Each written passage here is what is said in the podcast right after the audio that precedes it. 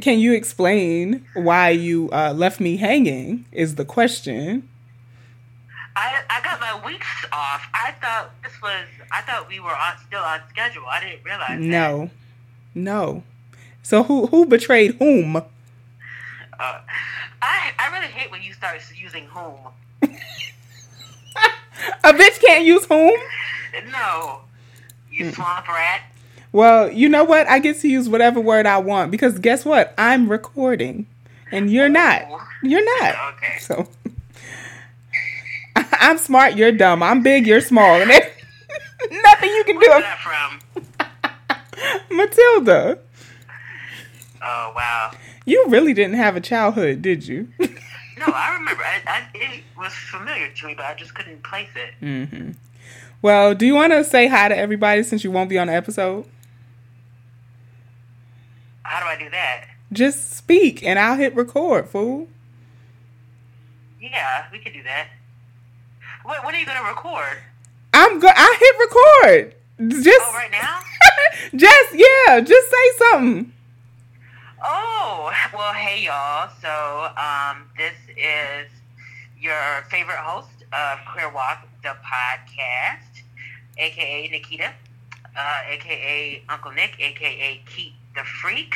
Um, I'm mm. on the proverbial rig, so I'm not able to record uh, with money. Um, I guess she'll try to hold down the fort as best as she can as the second rate host, but I know you wow. all won't hold it against her. Wow. Um, I love you all. Uh, I can't wait to record the show together.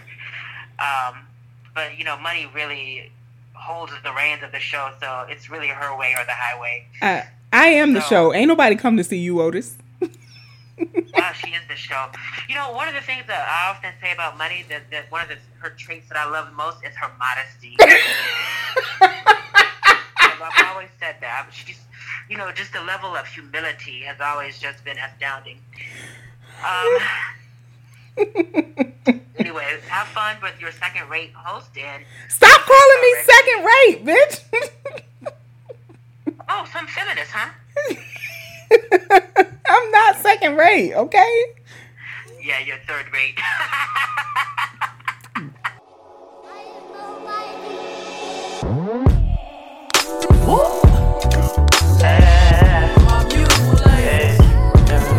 Love your chocolate demeanor and your cocoa kisses. I see your flow from a distance. Your vibe inside my submission. I give you all of me. Wanna make you proud of me. We see the God in all you do. Your light is harmony. Hey, every type, darkest night, brightest light, I'm loving your soul. They hate you, replace you, take you, but know that you go. Worldwide from every continent, I just want you jiggle a little bit. Move them hips, feel that bliss. Hug your sis, make a piss. Don't resist your temptation, you amazing, no limitation. My favorite in this matrix, we move by your vibration, and that's love. I hope you hear that on the daily, cause baby, you love. I hope you hear that on the daily, cause baby, you love. I hope you hear that on the daily, cause baby, you love, you love. What up, y'all? Welcome to Queer WOC, the podcast, the insurgent bi weekly audio syllabus for and by queer women of color. Um, I already dropped the intro. We did, uh, I did it a little um, backwards, you know, because I wanted to get Nikita berating me uh, to start off the show. Since she won't be joining us for this episode, I'm back for another solo episode. Um, and for those of you who might be new or rejoining, uh, I am Money. I'm gonna call myself Money the Moon Watcher because I have a balcony that uh, faces the moon, and every night I get to see it. And that's you know, it's it's, it's the little joys um, during these COVID times. Uh, so being able to see the moon, um, if y'all don't listen regularly, me and the moon, I'm a big fan. I was born on a full moon. I always know what the moon is doing. I have a moon calendar. I, I have alerts in my phone about uh, when the new moon and the full moons are. So, you know, that's just been giving me small joys. Yeah. Um, so I'm gonna go ahead and jump on into the episode since I already dropped the dope ass intro and tell y'all where you can find us. So you can find this illustrious program on Instagram and Twitter, the same handle at QueerWOCPod, P-O-D. Pod. You can find us on the Book of Faces, and if I'm being quite honest, you can find Nikita on the Book of Faces uh, at facebook.com slash queerwocpod, P-O-D. You can follow us on Tumblr, where it all began at queerwoc.com. And you can listen to us on SoundCloud, iHeartRadio, Stitcher, Castbox, Pocket Cast, and all the other platforms where you can find podcasts except for Spotify. So, there's some ways that we uh, ask you all to contribute to this program because, uh, like we love to say, we are like the uh, curators of the Queer WOC experience on this here audio syllabus, but um, you all make it possible, and you do so through uh, one of two ways. The first is by loving us out loud, um, showing us y'all support by using the hashtag QueerWOC to talk all things to podcasts, to talk back to the episodes, to connect with us, to connect with other listeners. You can do all of that using the hashtag QueerWOC on all the platforms. You can rate us on whatever uh, platform you listen to us. You can leave us a review. Uh, I would love to read some new reviews. So leave us a review. Uh, request a topic or a queer WOC or queer poc of the week repost the episodes when we're posting it on Twitter or Instagram, retweet us, and reply. Um, and if you don't want to be bound by the DMs or um, uh, character limits, you can always shoot us an email. Um, you can submit your Curve Chronicles or just uh, hit us up in general over at queerwocpod at gmail.com. All right, if y'all hear some jangling in this episode, it's because y'all know I love my accessories, and um, I took off the earrings, but I I don't know what's jangling still, but something is jangling. So if y'all hear jangling, it's because I'm a accessorized ass bitch. Okay. Um, so now I'm gonna move it on along into the queer WOC, queer WOC, queer WOC of the week segment. Um, and the queer WOC of the week or queer poc of the week segment is where we like to give the flowers to the folks who are fucking it up, doing um, things that we think y'all should have on y'all radar. As Diamond would say, uh, doing pushing the culture forward. That's this is our segment where we like to highlight somebody is that's doing that work. And today is no different. The Queer WOC of the Week this week is co founder and executive director of UK Black Pride, Lady Phyll Opoku-Gyimah. So, Lady Phyll, where do, okay, I'm, I always try to make a list of folks like accolades and accomplishments and um, how they are making the world a better place for us as queer folks of color. And I never know where to start because everybody is just doing such dope shit. Um, so I guess first of all, I will start with Lady Phyll has been like a lifelong trade unionist. Um, like really has done a lot of um, unionizing efforts and um, labor struggle support, particularly when it comes to LGBTQ folks in um, in Great Britain. And so that's really where she got her start uh, doing organizing and philanthropic work, politicizing her queer identity, right? Um, and it was through labor organizing. Um, so after that, uh, basically she just jumped headfirst into organizing um, and resisting uh, really uh, oppressive shit that happens for queer folks of color uh, throughout the world, but specifically in um, Great Britain. So, uh, Lady Phyll is the executive director of Kaleidoscope Trust, which is an organization based out of Britain working to uphold the human rights of LGBTQ people globally. So, even though it's a um, a situated organization. They've they've been involved in like strugg- struggles for liberation for queer folks all over the the world, um, in Benin, in Brazil, in the United States. They just really are uh, helping uh, on a transnational scale. Most recently, um, the project that they've uh, been doing is addressing the impact COVID has had on queer folks globally. Um, so Kaleidoscope uh, has been tweeting a lot of information about how um, queer folks across the world have been uh, disproportionately impacted by COVID. One, um, because of the the scale to which we struggle with like houselessness um, due to like you know labor discrimination and all the other isms that come along with identifying as a queer person um, and also because we're more likely to work frontline essential worker jobs. And again uh, that's not an accident right? It's the same way we see um, black folks and indigenous folks um, being disproportionately impacted by covid right? So um, so Kaleidoscope launched this campaign to get as many queer folks as possible tested um, and has been supporting people to find housing through this time. So that's what they're like most recently involved in. As if that wasn't enough, Lady Phyll is also a Diva magazine columnist. Um, she was the Grand Marshal for World Pride in 2019. Um, she was honored earlier this year in July uh, by the Pride Power List as uh, the number four like mover and shaker in the LGBT community globally. Um, and then before I get to UK Black Pride, uh, she also rejected an MBE uh, from Britain in protest of Britain's anti LGBT laws. Okay, so y'all, uh, y'all know my American ass. I, I was like, why is this such a big deal? This is why people started calling her Lady Phyll, right? Because she rejected this. So, from my understanding, right, this is just my interpretation of the situation. An MBE is basically like a Nobel Peace Prize on a smaller scale.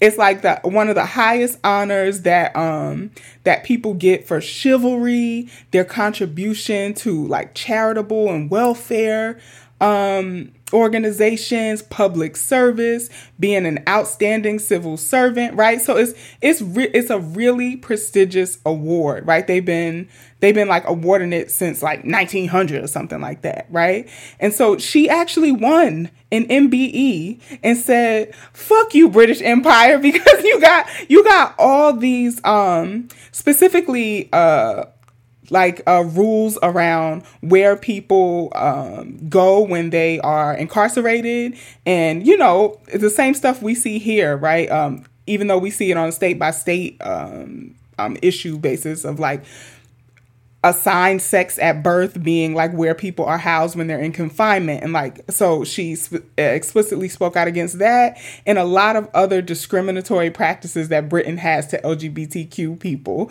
So she told them to take that award and shove it up their ass. And, and everybody um you know lived for it and started calling her lady Phyll. So that's where that that nickname that moniker came from and last but not least, I wanted to shout out Lady Phyll because um, UK Black Pride. So started in 2005 with just like less than a busload, um, is what she says, of like Afro queers. They they first went to um, London Pride and they were like, oh, this is cool, this is lit, but um, we're like chocolate cocoa puffs and a sea of milk, right? and um, so they really felt like like uh, Afro queers need a place to call home um, during Pride Month in Europe. And so they took this like retreat in 2004 and like planned it out. And in 2005, they started uh, UK Black Pride, which was just a busload of people, right? Now, UK Black Pride is the is Europe's largest celebration of queer folks of Afro, Asian, Caribbean, Middle Eastern, Latinx descent. Um, and when I say largest, y'all, they went from a busload in 05 to in 2019 um, they recorded over 10,000 attendees to UK Black Pride. And this year, uh, you know, because of quarantine, they did a digital version, like a week long series of digital events.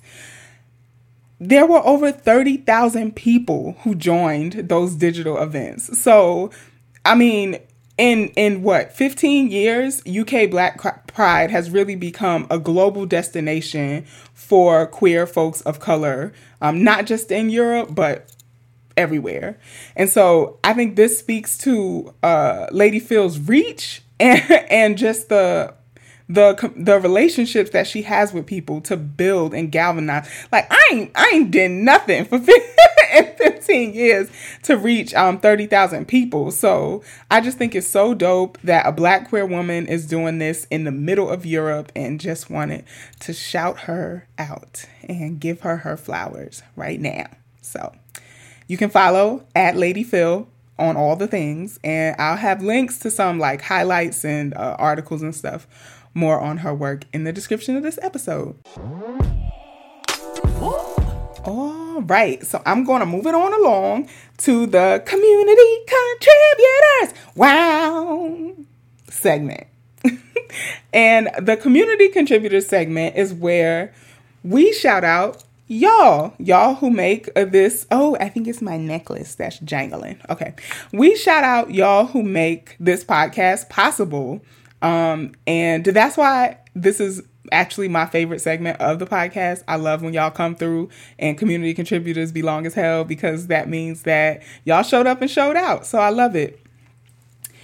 Um, so first I'm gonna shout out the patrons, the new patrons.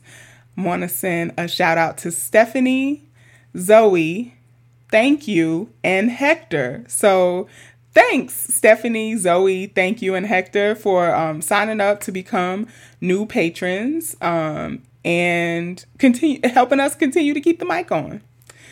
Also, want to send a huge shout out to Sandy who upped their pledge. So, thank you so much, Sandy, for not just supporting, but uh, increasing that support. You know, without money, we literally wouldn't be able to do this because podcasting is not free. So I uh, can't thank y'all enough for dropping off the uh, consistent coin at the Patreon. If you also want to give a one time donation, we're on Cash App at dollar sign Queer WOC Pod, P O D. All right, now on to the small town shout outs. So the small town shout outs uh, I recognize that geographically these might not be small towns, but they are places basically that I'm I'm not familiar with and that are outside of the like large metropolitan places that we often hear when we think about queer community. So like the Chicago's, the Detroits, the New Yorks, the Atlantas. These are places outside of those places that um, show up in our top 20, top 10 um, listen cities. So I'm gonna send a shout out to I hope I pronounced this right. Oh my gosh. Cobbleskill, New York. I know it's a SUNY there. So um I'm really I'm really sorry that I if I'm pronouncing that wrong, but shout out to Cobbleskill uh for holding us down. Y'all were actually our number 3 city. So that was um wild. Uh, y'all just y'all just came out of nowhere and blew all the rest of the cities out the water. All right, sending a shout out to, oh my gosh, these city names Attleboro, Massachusetts. Attleboro. Y'all know how to pronounce y'all city. So um just tell me uh, how to pronounce it. Y'all know I ain't never been nowhere and uh, geography is not my strong suit. I can own that. Um so yeah. Shout out to y'all. Thanks for listening. And last but not least, in our top 10 Carmel, Indiana. Is it Carmel or Caramel? Or do y'all fight about that out there? Um, I'll let y'all have it. But either way, we're glad you're listening to Queer WOC.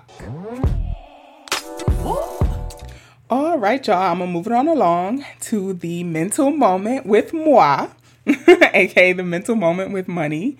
And this segment is where I, Dr. Money, um, comma, LMFT. um, I worked for them credentials, y'all. So you know, I'm and I'm they still new to me. So you know, when something new, you just uh, act like you ain't ever uh, got nothing before. So yeah, this is the segment where basically I combine both of my passions, talking to y'all and the work that I do as a therapist, and I try to make things as like accessible and useful to us as possible so today I wanted to talk about what exactly is a trauma response, right? Because um I don't know if it's just my corner of the internet because y'all know they tailor everything to keep us on longer. So I don't know if it's just my corner of the internet that I've been seeing this or if it's actually becoming a more common thing. But I see people resp- um, referring to a lot of things as a trauma response. Like I've seen tweets on my timeline that's like, when you realize your whole personality is a trauma response. And I'm like, damn, girl, is that big? The whole personality though? Like that feels so consuming and like unchangeable and you know me me as the narrative therapist i just want to jump in and that sounds like a problem saturated story and how do we free you from that narrative sweetheart? Um and so i i just wanted to give space to actually explaining what a trauma response is and hopefully making it small enough where it feels like you can name it point to it and then start to find other ways that um, you would like to cope that aren't necessarily a response to trauma, right? Um, so first of all, I will just name my sources, you know, my sources, my sources. Um, go ahead. This is the audio syllabus, you know. So I think the best uh, trauma informed care training that I've ever gotten is from uh, SAMHSA. So it's the it's the Substance Abuse and Mental Health Services uh, Administration. They they they put out a lot of work, uh, especially really good um, like research and statistics stuff. But they also um, every so often will do like a whole series of manuals to he- help like therapists in training or continuing education, um, like stay up on what's current and relevant in treating shit, right? And so I think that they have one of the best uh, trauma informed care trainings out there. Um, I went through it in my master's program. I just re upped on it uh, recently because um, I'm supervising master's students heavy, heavy right now. And I just, you know, always want to be on my toes and, and be as helpful as I can to them. So I recommend that. And a lot of SAMHSA's stuff is available free. It's like free and open to the public. You can find it on their website. I'll put a link to um, some of these trauma response um, like stuff that in case y'all are interested in getting like the full rundown of it and not just my like mental moment and like nitty gritty of it. Okay. Okay. So, what is a trauma response?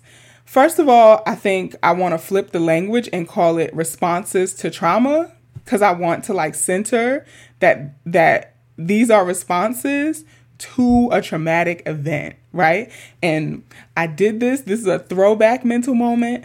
Like when we say something is traumatic or trauma, like I want us to be really specific about that because the way we heal from trauma is different than the way we heal from something that was like fucked up or uncomfortable, right? So I want to be really specific when I'm what I'm calling a trauma.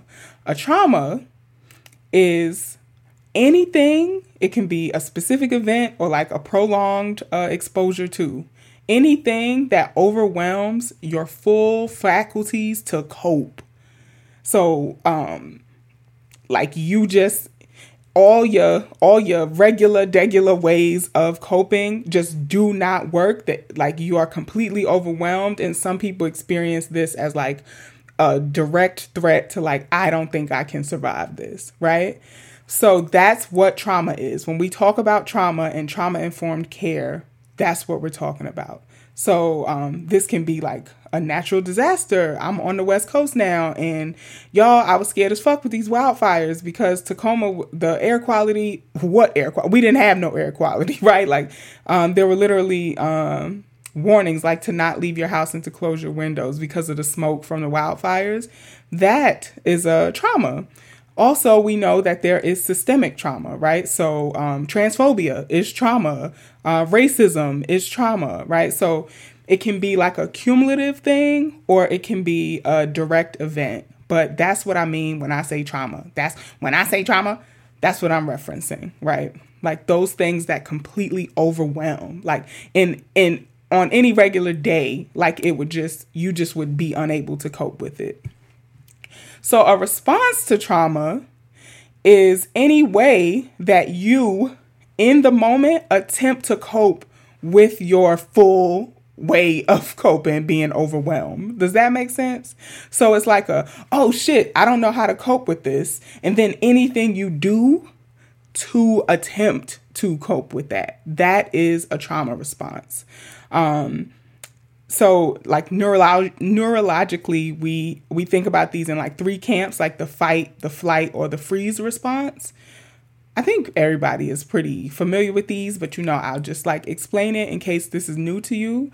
So flight is when oh some some traumatic shit happened i'm out of here. Like uh, my my favorite example of this is you ever seen uh somebody take off running um, when something happens, they just gone. Uh, uh, after after the Brandy and Monica verses, people was posting videos. Uh, they be like, one thing Brandy gonna do is run. She she's definitely a flight, right? So so something happens and you leave. Um, I also want to add that flight could also look like dissociating, right? So so something happens and you just you just not there anymore. You off in la la la la la la land, right?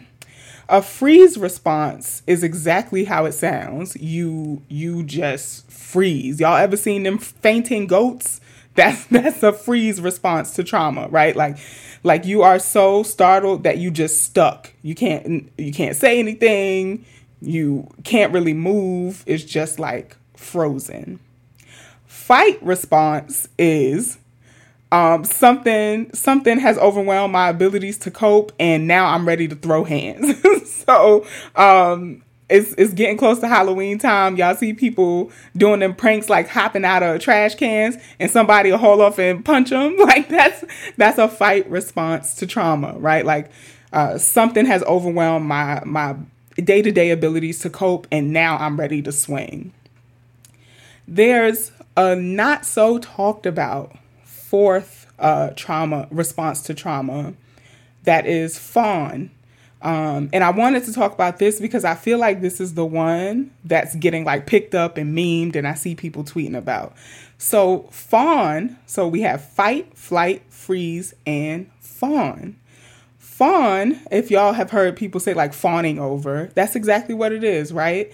It's it's when you get so people pleasy and sickly sweet in order to avoid any more harm or damage to yourself right? And i um i've been reading about this because it actually comes out of marriage and family therapy. And so fawn is is usually seen in children like you'll see a child when like parents are um, you know, like fighting or something, like almost regress to being like the cutesy bootsy baby or like look look what I did. And um, being like the perfect baby basically. You'll see a lot of kids do this right? It's like a, a conditioned response to like if I am people pleasy and sweet enough nobody will hurt me.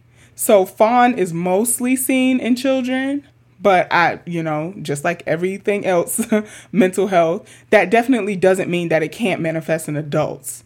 The way that they relate is I am going to overextend myself in a people pleasing way so that like you won't hurt me, right? That that doesn't when in fact it like doesn't protect them relationally it, it um, oftentimes like opens them up to be in relationships with people who will take advantage of that but it's a tra- it's a response to a trauma right so so the way i'm gonna get through this is i'm gonna be the the most cutest best never say no um over explaining loving unconditional person that you ever lay eyes on right so that's a response to trauma as well.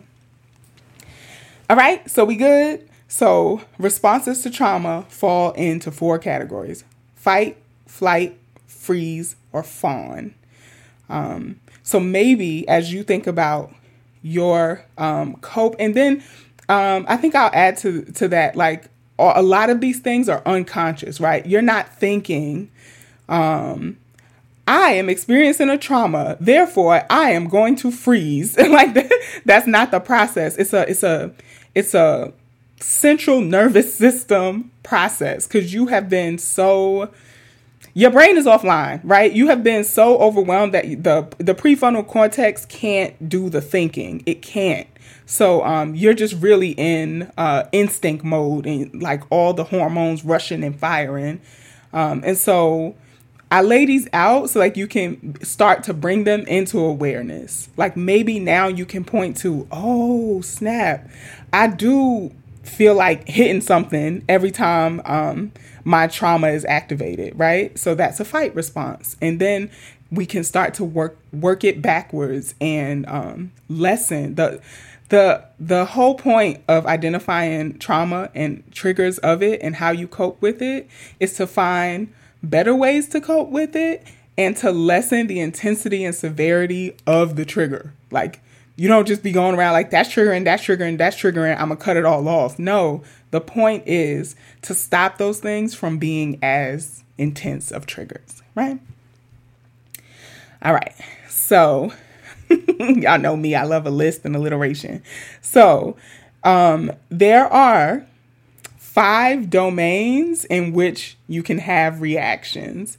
And um they're like they're like broken into like two camps. It's like an initial and then a delayed, you know, cuz um there are those initial reactions like like oh shit, I can point to my shoulder is dislocated because of this accident.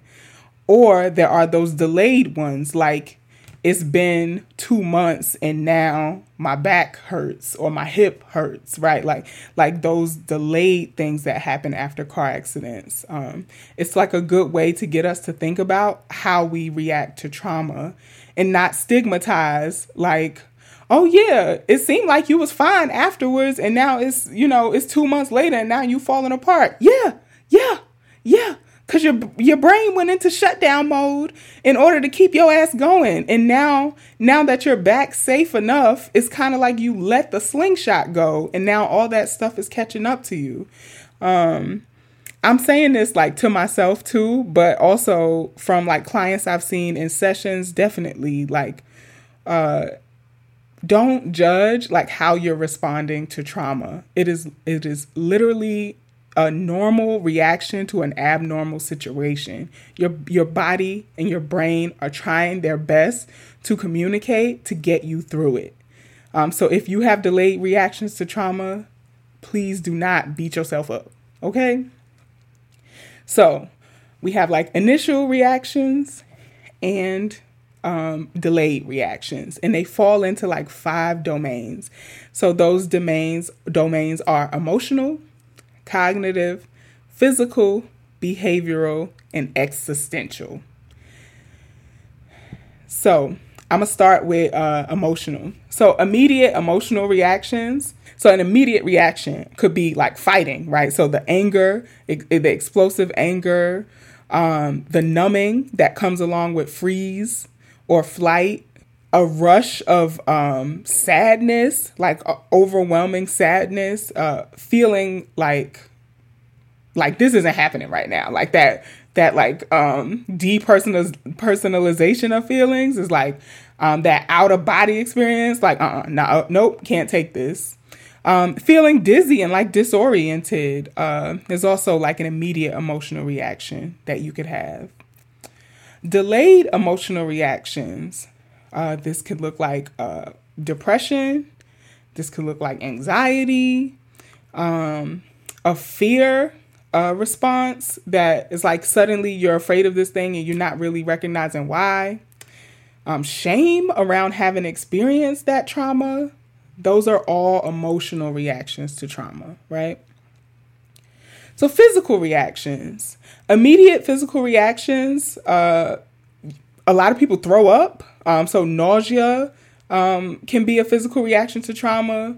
Uh, muscle t- like tightening up or or like muscle limp limpening like oh, why can't i feel my leg or it feels like my um hand fell asleep uh, that can be a physical reaction immediately your your heart is pounding out of, out of your chest um you notice that your breathing is completely whacked those are all immediate physical reactions that can happen to trauma.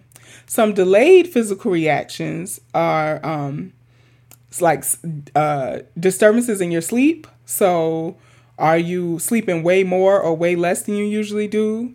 Some kind of like nightmares or night terrors can be delayed physical reactions to trauma. Um, also, physical reactions could be things like I don't have an appetite anymore, or suddenly I'm like eating everything in sight um, as a way to cope. Um, being hyper aroused or like hyper alert, like your head is on a swivel and you kind of like uh, looking like Smokey in the um, the chicken coop on Friday, you know, just like turn around paranoid and everything. That is a that could also be a delayed physical reaction. Cognitive reaction. So, cognitive just means like the way your brain is processing something, right? And so, the immediate cognitive reactions to trauma could look like um, not being able to focus, uh, replaying it over and over in your head, which is also called rumination, uh, not being able to slow your thoughts down, just like a flood of thoughts, or not being able to remember everything. Memory, uh, that can be a short and a long term uh, reaction to trauma. Um, it's real, it's like really common. So, more delayed cognitive reactions, uh, flashbacks. Flashbacks is a really common one that people experience. So, like the the imagery or like a smell or something will bring will bring you back to um, that time when you like lose track of space and place. Blaming yourself uh, being uh, overly fixated on the event. So maybe if especially if you've experienced memory loss, like trying to recover like those lost things. Um, a lot of lot of people watched I May Destroy You, and so like we can see the the um, delayed cognitive reactions to trauma in that show of like trying to piece together like the lost um, memories. Another uh, cognitive reaction um, that is delayed is the generalization of triggers. And I feel like I'll probably one day do a whole uh, mental moment on this because I see it playing out on social media so much. But um, so it goes from it goes from like blue shirts are a trigger that remind me of the traumatic experience to the color blue in general. Um, everything blue. Can't have no blue around right? That that is a generalization of a trigger. And what that typically clues us into is that there's there's just like so much work being done to try to suppress the traumatic experience that that you're not putting that energy that could be rightfully going into working on um, regulating our reaction to those triggers so that they're less intrusive um, and impactful to our functioning, right? So that's when triggers start to generalize. Uh, and then we have the behavioral reactions. Um, and you know, behavioral is just how it sounds, like things that you do. So this could be um, this could be being jittery, so not being able to sit still, um, starting to to change your use patterns with like alcohol and drugs and stuff like that um, avoiding people places and things that remind you of the trauma these are all behavioral reactions right and then existential what is an existential reaction to trauma um, existential is exactly how it sounds, right? Is when you start to think about thinking. it's like these bigger life questions. So, some existential reactions include a loss of self esteem, like you start to think differently about yourself, um, questioning, why did this happen to me? Uh, you know, or what did I do to deserve this? Questions like that are existential reactions to trauma. Feeling like this this traumatic event has changed or made you lose your purpose. Um, a lot of, for a lot of people, an existential reaction to trauma can look like a religious thing. So either a loss of belief of faith or like throwing yourself into the deep end of belief and faith of like I have to have this because this is the only thing that makes makes uh life worth living now. Hopelessness is another existential reaction. Um, foreshortened future. So um, so what foreshortened future means is like you can't see like yourself growing old basically. Like you don't see any like long term life uh and this this also this also comes along with like suicidal thoughts and hopelessness. Um i i will also add that a lot of the systemic traumas that we experience like poverty like racism the very real impact that they have um on us is these foreshortened futures. Like the fact that we have to grieve black people in their 30s, the fact that we have to uh, think about how we're going to pay bills from month to month um, is a is a very real uh, traumatic impact that sh- that shortens the way we think about our lifespan. We can't, we don't have the luxury of sitting back and pontificating on what retirement is going to look like, right? Like we we have to do the day to day that that is uh, a very real impact that these systemic um, traumas have on us. So um, I hope that this was like trigger free because um, I just really wanted to give us a sense of okay, what exactly is a response to trauma? Like, what could this look like? Um, and so I wanted to give us the major domains that they show up emotional, cognitive, physical, behavioral, and existential. And also if you take nothing else from this mental moment, to know that uh, you can have those immediate reactions and you can also have delayed reactions. And the whole goal of us um, addressing, outlining, and identifying all of these reactions and responses to trauma is to equip ourselves with better coping so that we can be in the future. Afro and POC uh, futurity, you know, like come up with the language to write ourselves into the future. All right, y'all. Sadly, we don't have a lesbian luminary labor lecture from Nikita because um, she's not here. She's working. So uh, just send her love and support while she works these 12 12s um, with hashtag no days off. And um, yeah, be excited for her word on the next episode. So we'll catch you on the next episode. All right, y'all. I'm gonna move it on along to our topic segment. And the topic segment is our queer potpourri segment. It's where we talk about all the things that really don't fit into any of our other segments. So, all right, y'all. So, uh, for this topic, I saw this um really funny tweet from uh, at True Laurels, and the tweet was: "Black people that don't subscribe to at least one Hotep conspiracy theory are not to be trusted." And I was just cracking up at the quote tweets uh, for this because I'm like, "Wow."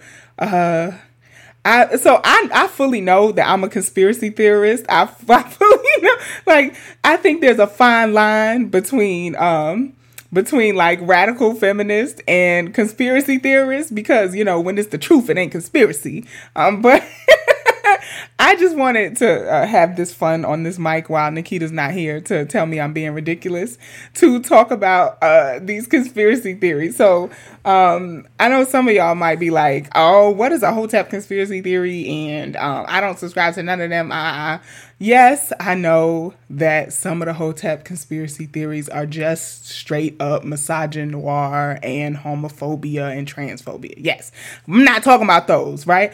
I'm talking about the um the the culturally black conspiracy theories. So, so for example, um, the feds administered crack. That uh, that that was not just an uh, accidental explosion of uh, crack in the uh, 70s, right? That it was uh, intentionally introduced to Black and Latinx uh, communities. I fully subscribe to that conspiracy. Okay, like how how were you telling me? You telling me that black folks was moving bricks, all the, all this quantity, large quantities across um, borders and not getting checked for nothing? Nah, I I totally subscribe to this. Um, I also listen to the podcast Conspiracy Theories and. so so I be so they break it. They always break it up into two parts. The first part will be like, how did this come to be a conspiracy theory? And then the second part, they they try to dissect it and they give it a score on how true they think this conspiracy theory actually is. So in the vein of the conspiracy theory podcast, on a scale of one to five, I would give the conspiracy theory that the feds administered crack a 4.9. Okay. um, and even if they didn't administer it, they damn sure didn't respond. Um, just like uh, with the HIV epidemic, right? Like if there would have been an organized response, we would not have lost so many people. So, conspiracy theory. Um, and so some other popular conspiracy theories, Hotep conspiracy theories, or maybe just like black cultural conspiracy theories. Um, don't put organ donor on your ID because if you put organ donor on your ID, they won't work as hard to save you and they'll steal your organs and sell them on the black market, right? I know so many black folks who won't put organ donor on their um their ID or for people of color for that matter. I know I just know a whole bunch of people of color that's like, mm mm, mm I'm putting no organ donor on my ID. I, have y'all heard of this one? The origin of the word picnic, like where picnic comes from, is uh, they would pick a nigga and uh, lynch them, and then people it would just be like this spectacle. So they like just shortened it to picnic. I don't know if that's the true etymology of the word picnic, but I've definitely heard it enough across my lifespan that, that that's where the term comes from for it to be a conspiracy theory that I buy into. This is another popular one. And I'm not, I swear, I'm not going to go into like the details of why this is a conspiracy theory, of why so many people uh, believe it, but that food can be the cure for terminal illnesses. And when people get close to exposing that, the the powers that be take them out, you know? You know, as a Nipsey fan, like after after Nipsey was murdered, a whole bunch of folks was like, "Oh, they took him out because he was gonna do the documentary on Dr. Sebi's work, right?" Like, like I this is just such a a staple um, of like, oh, like uh certain certain uh foods i mean um can cure uh what can be terminal illnesses like aids uh cancer um things like that but that you know big pharma don't want us to know that. So um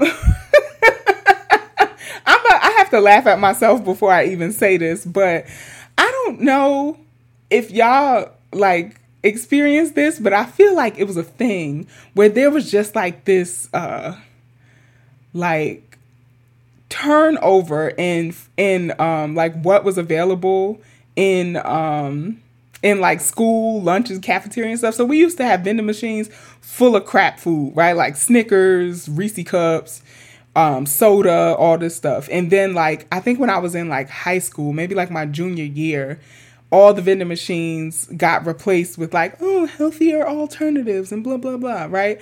So a, a lot of people started to be like oh they trying to take ginger ale from us. Because you know ginger ale be curing um it be curing the stomach bug. It can help you with a sore throat. They just trying to take ginger ale. This is a conspiracy. They trying to take our um our ancestral medicine which is ginger ale you know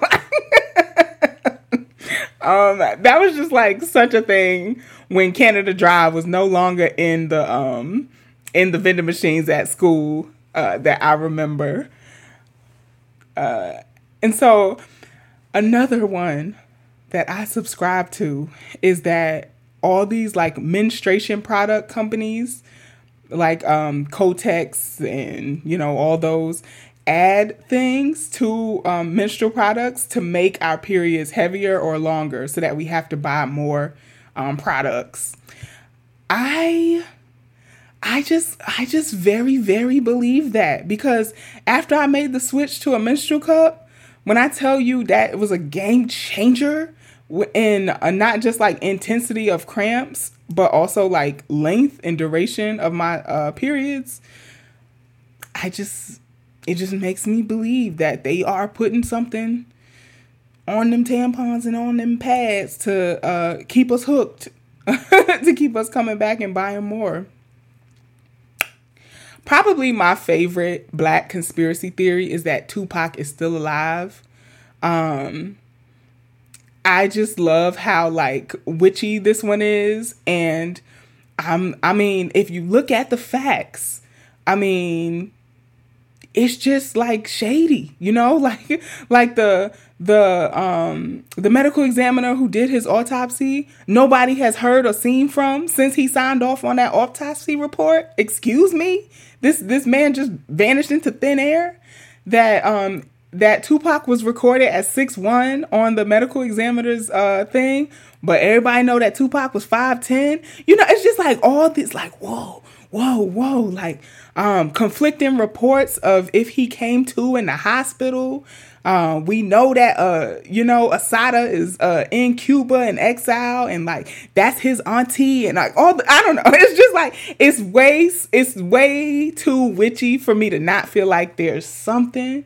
Um, but I think in in my spirit, I just think that if if Tupac was still uh in the land of the living, that that he would have reemerged in like some way by now because even legally nobody could do nothing to him for like faking his own death at this point. It's been too many years past. So I don't know. Uh, you know, you you want to believe it because uh, he was so young at the time. I think when when I think about how young him and uh, Biggie were when they were assassinated, it's just like, damn, they were young as fuck. I think because I was so young at the time when it happened, like in my imaginary, they were adults but they were kids, you know, like 20s, 20s. And so I think it's just like we lose all our greats so early as black folks that we want to have that like hope, you know, that that nah, Tupac uh, pulled the ultimate and faked his death and he kicking it somewhere um blissfully living into his old age. Well, he he wouldn't even be old now. He'd be in like his 40s. But you know what I mean? Like he gonna, he going to like live it up um somewhere that Tupac. Oh, if uh, well, obviously y'all in podcasts because y'all still y'all are into podcasts because y'all still listening to me. But if you want to hear a really good episode on the Tupac is alive conspiracy theory, check out the Conspiracy Theories podcast. They do a two part a two parter that I forced Nikita to listen to when we drove when we drove to Tacoma, um, and it's good. So y'all y'all should check that out. I'll link it in the description to this episode. Okay, this is the last conspiracy theory I will regale y'all with, and it is my own personal conspiracy theory. And yes, it is a Hotep conspiracy. so, my original 2020 conspiracy theory is that Netflix put out our favorite sitcoms from the 99s and the 2000s to quell the uprisings that were happening. Boom. I just feel like how long have we been asking for uh Moesha to be on a streaming platform? How long have we been asking for girlfriends? How long have we been asking for all of this? And I don't think that it's a coincidence. Like every time we see like a resurgence or like an uptick in the uprisings of people taking to the street, these streaming services do some uh, fantastical black shit to keep us streaming. Just keep us streaming. They just pumping it into our living room. Nobody clipped this episode. People gonna think I'm crazy. they gonna think I'm crazy. But yeah, like that's that's just what I've been thinking. Cause I'm I'm just like, what? We was we was um we was talking abolishing the police and now, now I told y'all it was a Hotep conspiracy. It's like uh, they trying to distract us from taking money from the police, and now we giving money to Netflix, and they don't even pay taxes. that that's that for me is the the the um, amazing part about conspiracy theories is that they have just enough truth to them. It's like it's like, uh huh, I'm with you, I'm with you, I'm with you. And then they just dive off the deep end and jump off the ledge. And to all the flat earthers out there, um, they just fall off the edge of the planet. right, right? Like that's that's the thing about conspiracy theories. And that's what makes them so fun and what like keeps them uh going. So now that y'all have heard me talk way outside my mind. Use the hashtag to tell me if any of these conspiracy theories you like, nah, nah, that that one I subscribe to. Or um, use the hashtag queer WOC to tell me a conspiracy theory that you fully believe in. Uh, yeah, I want to hear it. Y'all just don't leave me out here on this solo episode talking about conspiracy theories by myself.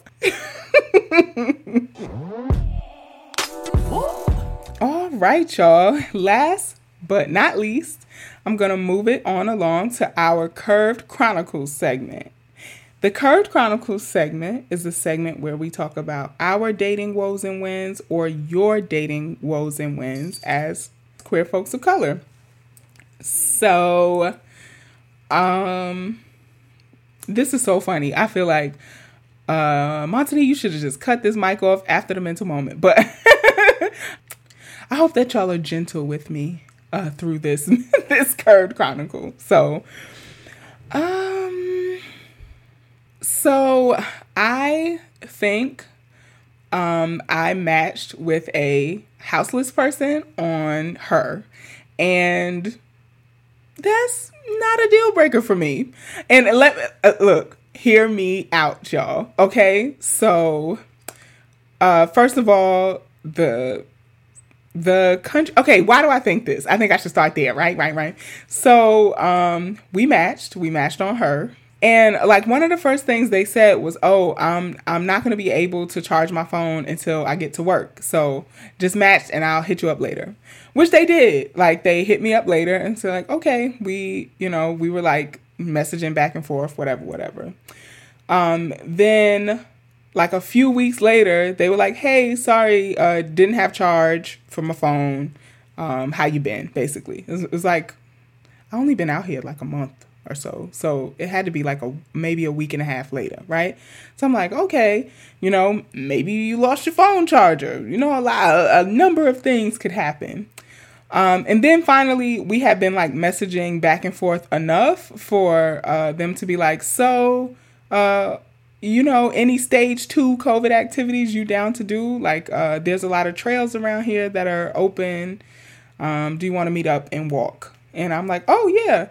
And they're like, yeah, you know, um, I walk a lot. I'm really active, but I just got a gym membership. So, uh, so like, yeah, now I'm trying to like get back outside. And, I, and I was like, oh, okay. Um, that wasn't the context. So let me see if I can find the message. Oh, so um y'all know me. I get to like being like nerdy and over explaining. So this was the context of the gym membership thing that made me go, hmm.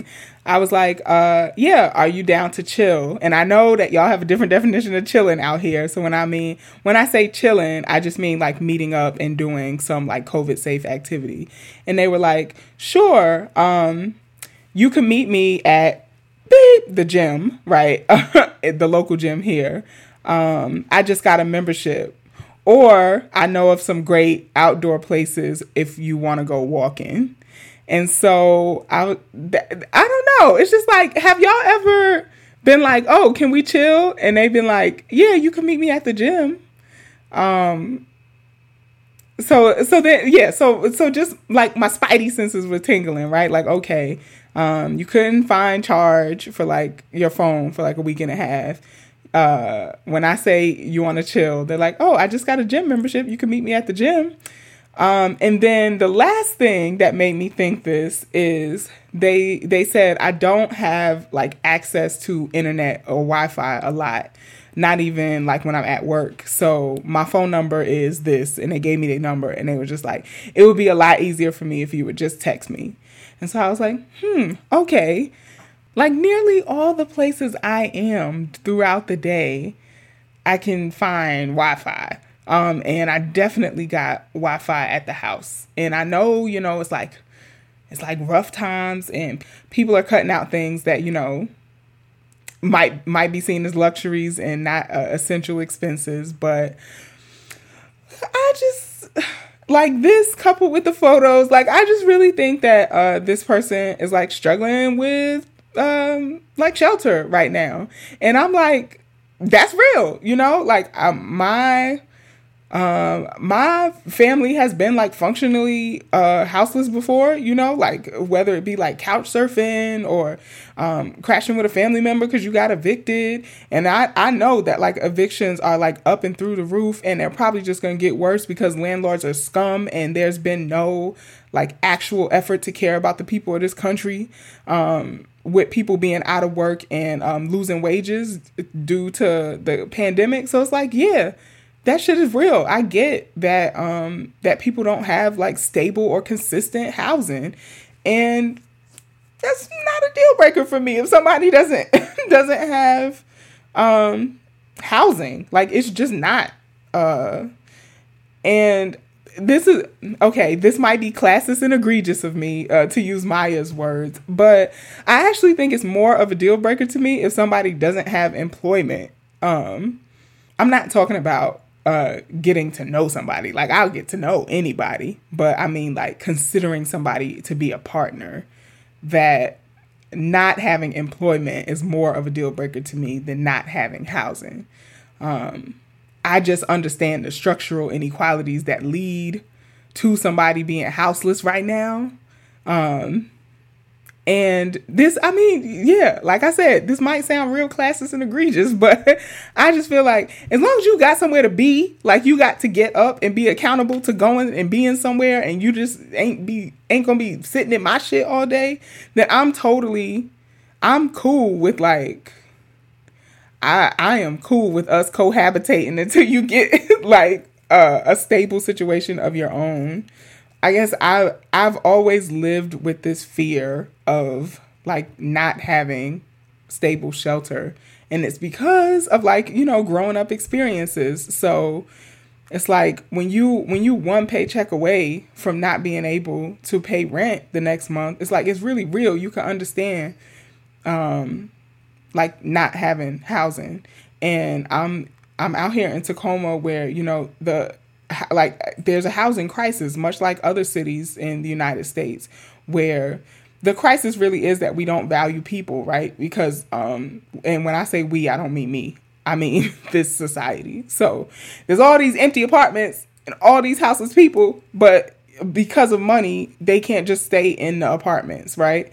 Um and so yeah, I feel like, okay, you got a job. I see you. You hit me up when you get to work. You you charging your phone to talk to me. That make me feel so special. like, and so uh I guess as the Curve Chronicle segment, I'm just thinking like how how would y'all like address this or like would you even address it is this something that should come out over time of getting to know somebody um, I know that there's a lot of shame around like living in poverty, and that shame like just doesn't belong to us. It belongs to like the system that um, privileges profit over people. And like I said, being houseless just ain't a deal breaker for me. Um, so what do y'all think about this? Have you have you had experiences of like uh, dating folks who are houseless, and then um, like what do you do? I guess like uh, this this feels like a a letter that I should write your gay aunties, but like do you have hangups or like hesitations around that? Like if you were if you were like really interested in somebody who was struggling with secure housing, would that that like bother you? I think I don't know. I think I just uh think that people can be stable in other ways, not just, oh, you have a consistent address that I can mail shit to. Like what I value and I've said this before on other Curve Chronicles, is like I value that like constant communication. Like that to me shows me that like you care about me, which makes it so fucked up when people are constantly communicating with me and always want all my uh, conversational time and energy and don't be wanting shit with me. You know, it's like um cuz I value that. That makes me feel connected and attached and like cared for by somebody. Um I yeah, I I value people who prioritize their their like well-being you know? It's like when you out here trying to heal that is that is work that is hard and not everybody does. There are people that just walk around as just like fucked up individuals and they just be fucked up for the whole life and never never think critically about like why and how they are the way they are. And so you know over our text exchanges i see that this person is somebody who is engaged in that process of like, yeah, I was seeing a therapist for a while, but then, you know, things got rocky or I have a really good friend group that has checked me around a lot of my femmephobia, you know, like like all these things um, that I think are very important and that point to me um, more stability than just like an address. So yeah, so I don't know. I just like jumped out there and decided to be vulnerable with y'all and see if this can start a conversation and y'all share like share with me. I'm probably am gonna write um, your gay aunties because you know the aunties they they just cut through the bullshit and they give you um, their full advice on stuff. But us as a queer WOC community, you know, tell me what you think. Like, would would houselessness at this moment be a deal breaker for you? Um, am I classist and egregious for being for being like actually unemployment is the deal breaker? Okay, like um, all the things, you know. All right, y'all. So I think that is a solo episode from me again. Um, I can't wait till Nikita gets back uh, so we can bring y'all some joint episodes because I think we have a whole bunch of new folks who are tuning in and turned up about Queer WOC. And so I just want to shout y'all all out and welcome. Uh, I promise you, the the ride usually isn't this uh, out there and wild. It's just you know I got to be unchecked today, so um, I had to get all my shit off while Nikita was gone. when she when she comes back, uh, she'll be here to uh, balance out my my wackadoodleness. All right, so. Uh, again, I'm Money, the Moon Watcher, Moon Gazer. You can find me on all the things at Better Than Money. And mm, before I end this episode, I also wanted to let y'all know that uh, we are looking for uh, social media like uh, help. so like whether that be like a social media intern or like a part-time person, we uh, would be paying you for your work, but we just really need help. Um, I'm trying to balance being a whole ass professor and a therapist, and Nikita is always working these 12 12. So, um, we need help. We need support. So, if you are interested in supporting us on the forward facing front of the podcast, hit us up at queerwocpod at gmail.com. And uh, yeah, we'll give you more information on how you can do that. All right. And you just listened to Queer WOC the podcast. Bye, y'all.